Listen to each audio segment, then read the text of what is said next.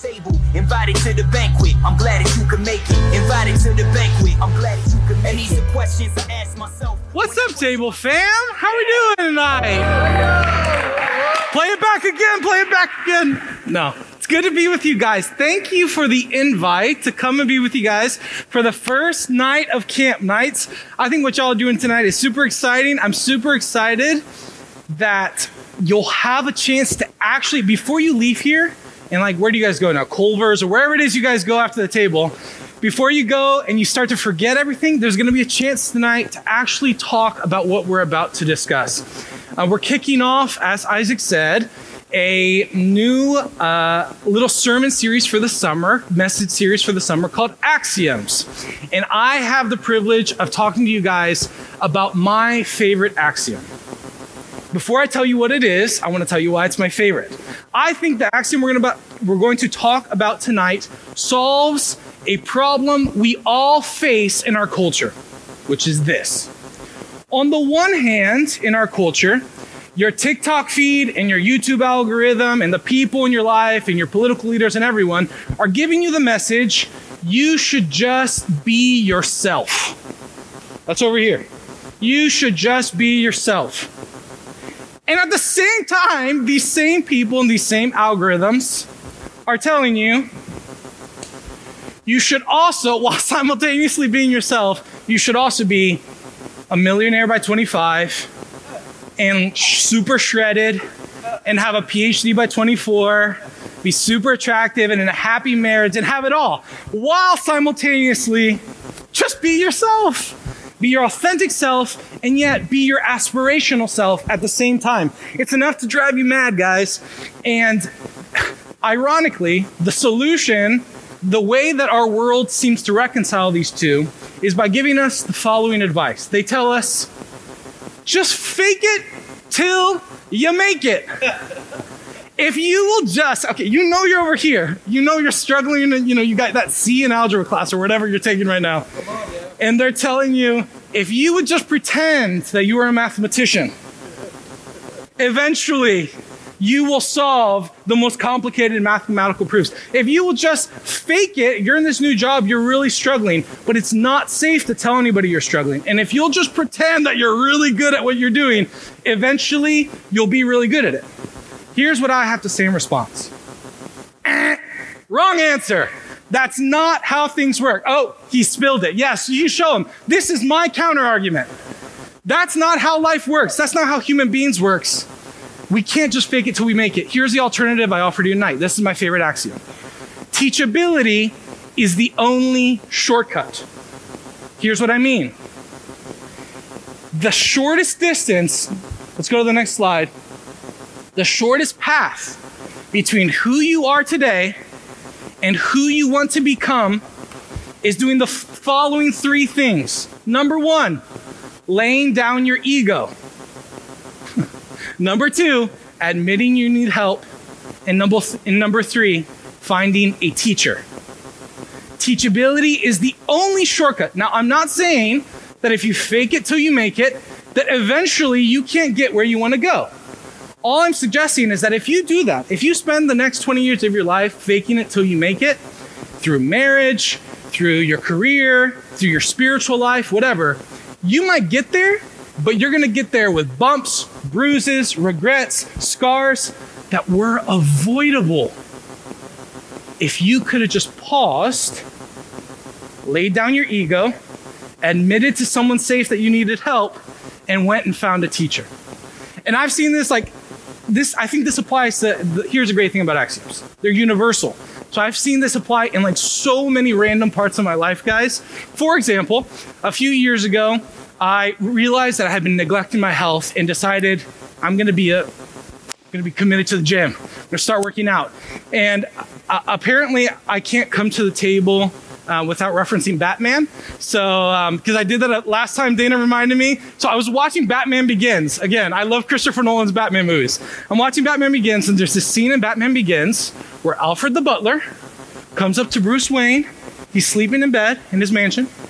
And Bruce had been out all night fighting bad guys. Bruce wakes up. Alfred comes with a platter with green juice on it. Guys remember this? You guys know what I'm talking about? what Bruce does, he wakes up, he grabs this green juice, chugs it like it's a beer, and then like 90 degree falls onto the floor first thing in the morning and bangs out like 15 push-ups.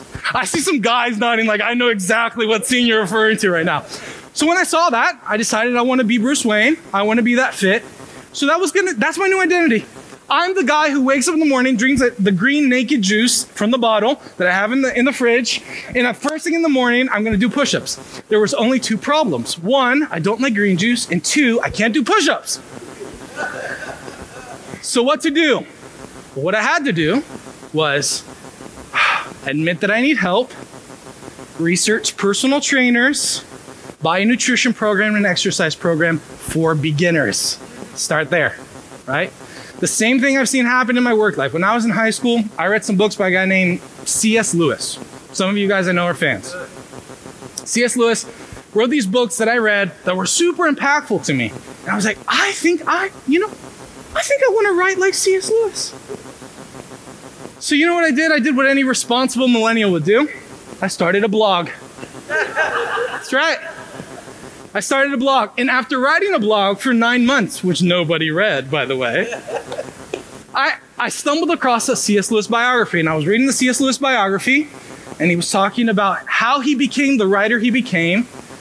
And you know how C.S. Lewis, oh, uh, spoiler alert, it wasn't a blog. Do you know how C.S. Lewis became the writer he became? He was an English major at Oxford University. So you know what I did? I didn't go to Oxford. You know what I did? I signed up for a writing class in Valencia. Because that's what I could do. I could admit, okay, this blog thing is not working. That's not how I'm going to be a good writer. I need a teacher. The only teacher available to me was, I don't remember her name. May she, may she rest in peace if she's still, or if she's still king of Valencia. I'm not sure. She was pretty old. Listen, that's all I could do in that moment. And I think for, for all of y'all, I, judging by the giggles, you can think of a thousand different examples in your, in your lives where you've kind of felt this pressure to fake it till you make it. And you look back and you go, man, I would have probably gotten there quicker if I could have just found a teacher, right? Someone to show me the way. I think, here's what I think, guys. I think that this idea, this axiom, applies to every part of our lives because it's connected to one of the deepest truths about who we are. Okay? So I want you to look at your Bibles. If you have it with you on your phones, open up to the book of Mark, the New Testament, to chapter 8. All right?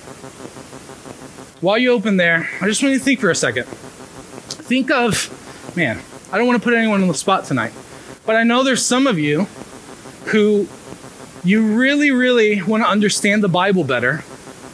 Um, but instead of being honest about what's confusing you and buying some books on the subject, you just like watch one YouTube video by some white guy and you're like, yeah, I know theology now. You know, and you just repeat everything that guy says.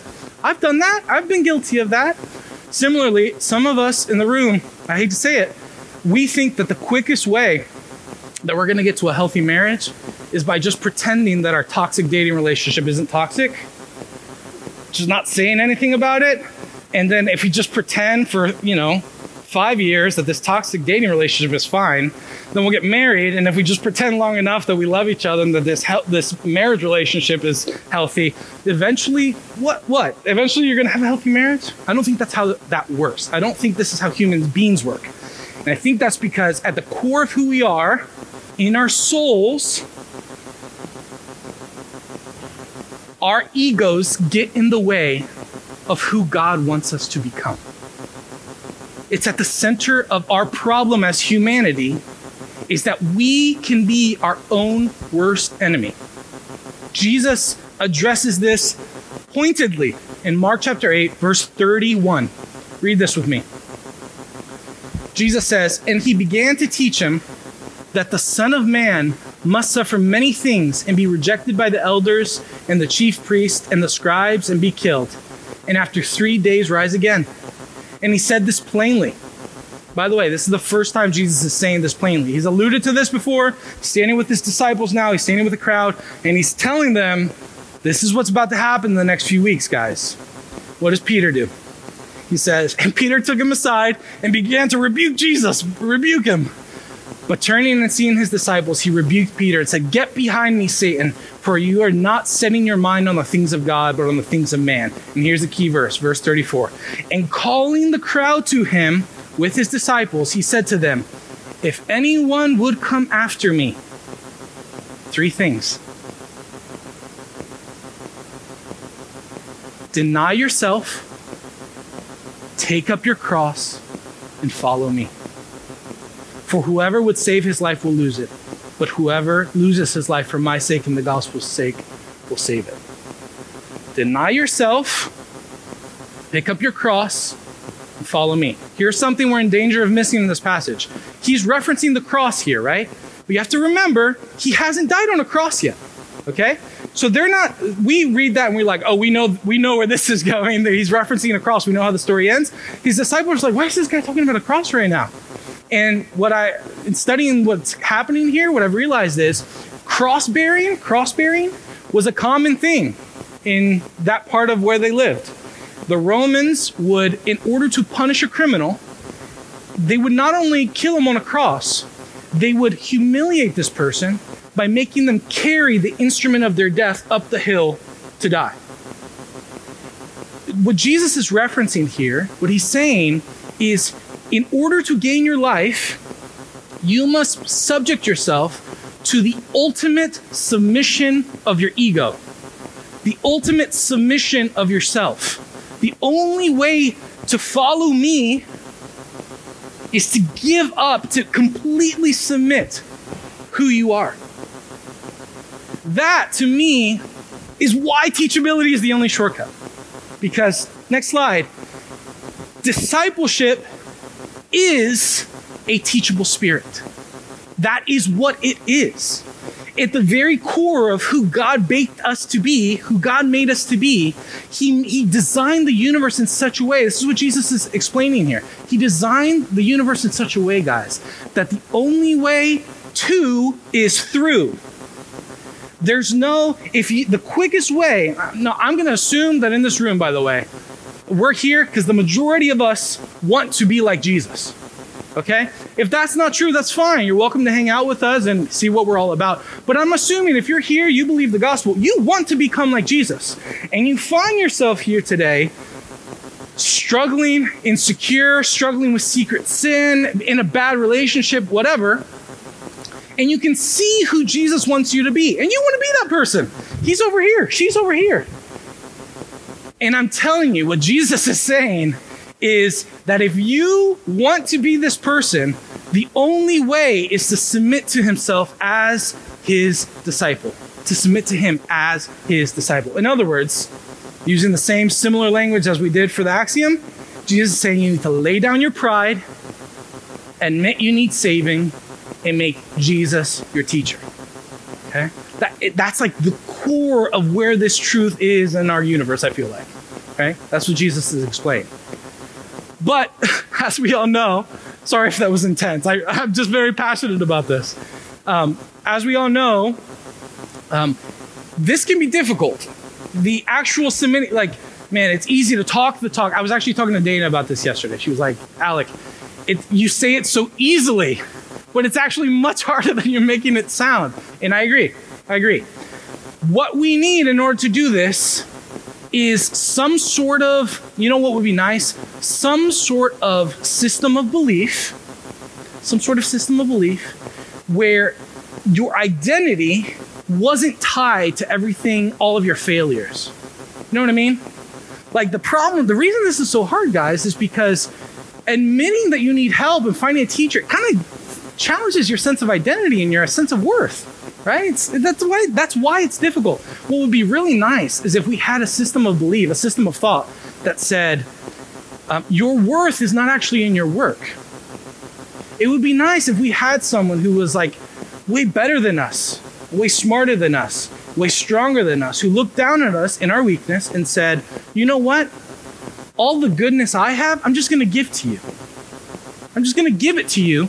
And by giving it to you, you no longer have to worry about your identity being threatened. You can be honest about where you're at. You can just just follow me and learn with me without your identity and your worth being challenged. You know what I'm describing? this is called the gospel of the grace of Jesus Christ.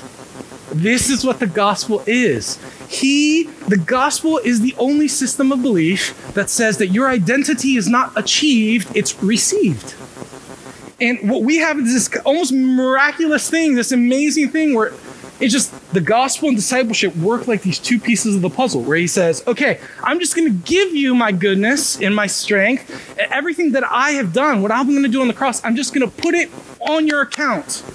And in doing so, I'm going to enable you to lay down your pride, to admit you need me, and to take little baby steps to get there.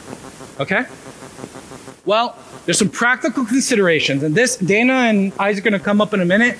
We're going to dismiss to our different groups, and in our different groups, what I hope that happens tonight is that you guys, whether you know each other really well or not, you guys can be a little vulnerable and help each other figure out a couple things. Number one, figure out what area of life you're kind of feeling a little bit of pressure to fake it till you make it. That's the first question I want to give you guys. Consider the following areas of life. And these are just the areas of life that me and my wife often discuss health, physical health specifically, love, not just romantic love, relationships, family, friends, work, play, hobbies and rest, that kind of thing, and your soul and your inner life. Okay? I want you to talk in your groups. Which of these areas do you feel the most pressure to quote, fake it till you make it? Who or what is the source of that pressure? Okay, that's step one. Let's identify where we're kind of faking it and where we need to admit, okay, that's not really me. I feel some pressure. Number two, what I want to help you do is kind of admit that finding a teacher is sometimes a little bit challenging. And it's going to require three things one, initiative, two, perseverance, and three, availability. And for those of you over 21, you can remember IPA. IPA. I don't want you to leave here and tell them and tell anybody that I told you to drink IPAs. That's not what I'm saying. Especially if you're under 21, it's illegal, right? Follow the law. And if you're over 21, they're gross anyway, so don't drink them, right? But I, man, when I when I used to work for the table, I would get guys come up to me all the time who'd be like, "I really, really want a mentor," and I would be like, "Okay, have you reached out to anyone?" They'd be like, "No." Okay, okay. Well, or yes, I followed up with one guy. Okay, did you follow up with him? No, he didn't respond to my email or he didn't respond to my text. Did you follow up? No. Okay. Okay, he finally responded. Great. What did you guys set it up? Well, no, I'm only available Saturday nights, 7 p.m.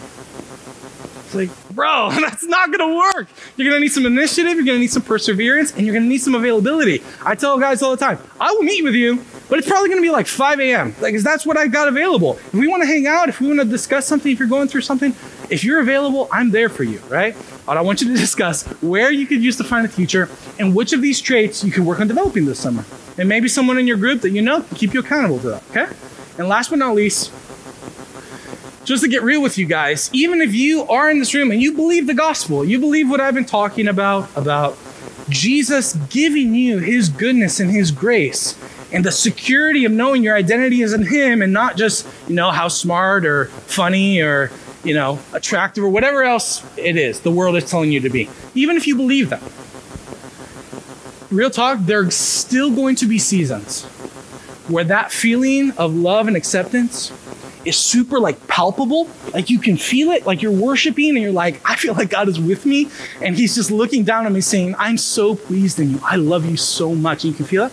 And then there's seasons, you might go months, where you're like, I'm reading, I'm talking, I'm doing all the same things I used to do.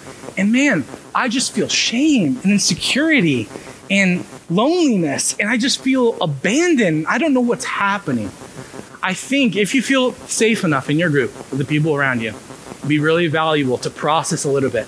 Whether you're in more of a season right now of enjoying that love and acceptance, or if you're more in a season where you're kind of longing for more of that, you need to be reminded of some of those things. Okay? That's that's all I have for you guys. One, try to try to identify where you're faking it till you make it. Say, eh, that's not how human beings work. That's not how the universe works. Two, okay, in this area, I need to figure out a teacher. How can I develop as a human, as a person, in order to go and find that teacher that I need? And last but not least, taking it all back to the gospel and saying, God, if I don't actually have an experience of your love and acceptance, all of this is just talk. And I don't want it to all to be talk. I don't, man, I don't want you guys, Lord, please. I do not want you guys. I do not want it for me either. I do not want for any of us to do what I've seen so many people in my parents' lives and my parents' generations do, which is try to fake it till you make it for 20 years and end up with so many bumps and bruises and regrets when if they could have just asked for help and found a teacher early on, they would have made it to who they wanted to become so much quicker. Okay? Okay. Let me pray for us. Don't drink IPAs. Isaac and Dana are about to come up. Lord, we love you. We're thankful for you. Um, your gospel, your grace in our lives enable us, enables us to have an identity that is able to genuinely admit where we are noobs, where we are beginners, and to not be afraid of that and not to not to let the shame of, or insecurity of that cripple us. And that enables us to seek after you. I think, Lord, at the core of who we are, you've made it so that laying down ourselves, just like you said, Christ, um, the, the person who loses their life will save it. This is how you've made us, God. This is, you're so good. And we just surrender to you. And I pray that if anyone in this room doesn't know you and hasn't entered into that relationship with you where they're ready to surrender and lay down their pride and say, maybe I don't have all this figured out. Maybe, maybe I don't have it all figured out. Maybe Jesus, you do. And I want to follow you, man. Let that person stand up, come forward, and have the discussion that's on their heart. In Jesus' name I pray. Amen.